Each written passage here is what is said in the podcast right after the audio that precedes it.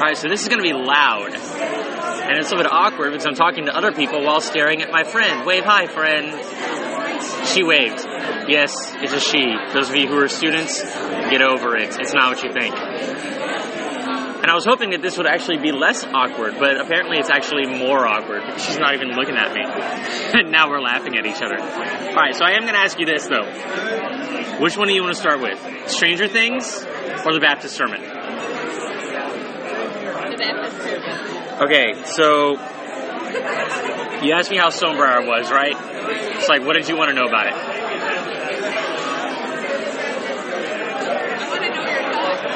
Oh, okay. So the sermon was on Isaiah 40, which is pretty well known. And it talks, it's where we get actually some of the references to John the Baptist. You know, a voice cries out in the wilderness, prepare the way of the Lord, make straight in the desert a highway for our God.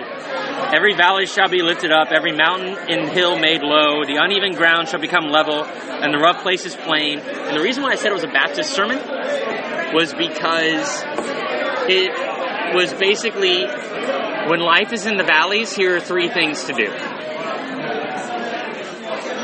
And the thing that frustrated me about that is that that passage isn't about that.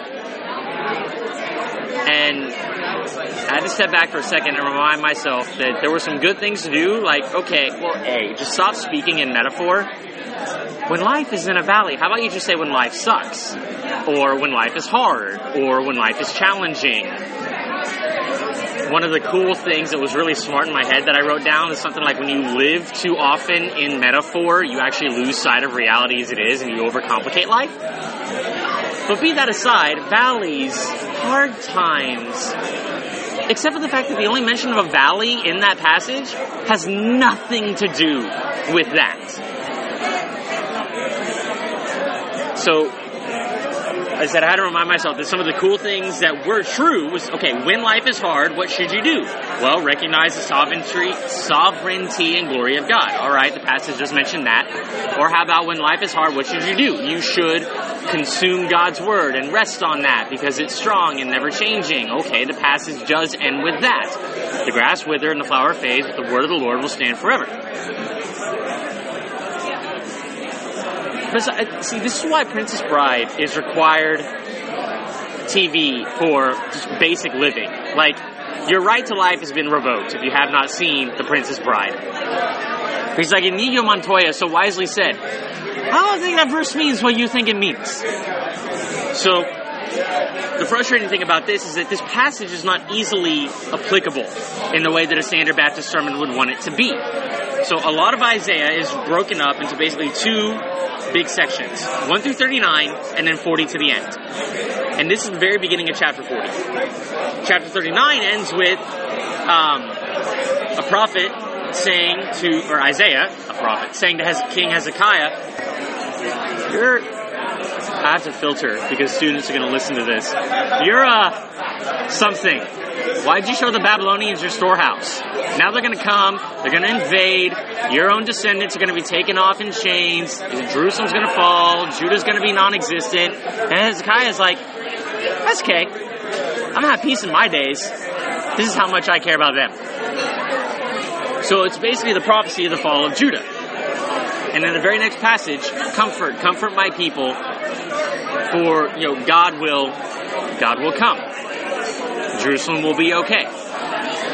And the mention of a valley is, when you put it into context, the making straight a highway in the desert for our God. An analogy I used with Justin was, uh, it's like when Prince Ali came into Agrabah. Whenever somebody processes down, they use the big main thoroughfare, which is nice and level and very wide. And God, when He comes, is so big, so glorious, that to get across the nature of His grandeur, this clear, wide, level path can only be made when the mountains are brought low, the valleys are raised up, thus creating a nice, wide, level plain.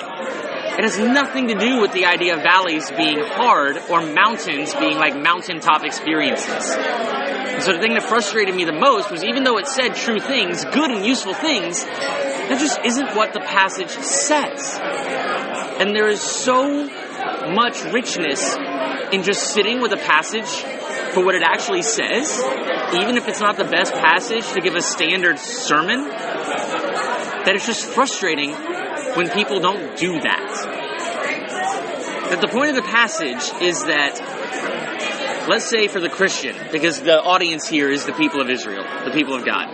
Let's say that when a Christian finds himself, to live in a metaphor, in an exile, let's say that he or she recognizes that he has sinned and is under the discipline of God, like Judah was. God will come to redeem and that God, when He redeems, is so glorious, so steadfast, that that in and of itself just has to be like jaw dropping and. Uh, I'm making a face for those of you who can't see. And so to take it to how the passage ends, the grass withers and the flower fades, but the word of the Lord will stand forever. Well, what word? Well, all of Scripture, because it's God's love letter to us, which is actually a phrase that was used in the sermon. I didn't think anybody actually said that anymore. I thought we'd matured. Apparently not. No. When they wrote word, they meant something specific, as in the Ten Commandments, which are con- referred to as the Decalogue, or the Ten Words, actually, in Exodus 20 those stand firm forever. I'm actually convinced that those are the law that Jesus came and fulfilled and did not negate. The law which is actually still in effect. But then I started thinking, hold on, that doesn't quite gel with what the passage is talking about either. So then I went back and I found somewhere Leviticus, I think. I don't know. I Googled it. But God says that when the people of Israel sin, He will, you know, chastise them. But eventually, if they recognize their sin and turn back, He will come to them. He will be their God. That is an established, firm promise, a word spoken by God. So, at the risk of maybe not quite fully getting the passage, the grass withered and the flower, flower fades. Human glory is like the grass circumstances will change. The human condition on the ground is not constant. People can stand firm and people can falter. But what will not change? The promises of God. Either His law in the Ten Commandments or in His promise to be the God of the people who seek Him. That is what we get from that passage. And that's enough. To just sit there and remember that. And to let that convict us. To let that take us into considerations of what our life is actually like right now. Where are we before God? It's very sobering. And it doesn't need any kind of oversimplified, reductionistic. When life is in a valley, do these three things. So that's why I say it was a Baptist sermon if ever I heard one. Which gave some very good and true things, but completely missed the point of the text. So there. Stranger Things. All right, that's gonna be the that's gonna be the next one then.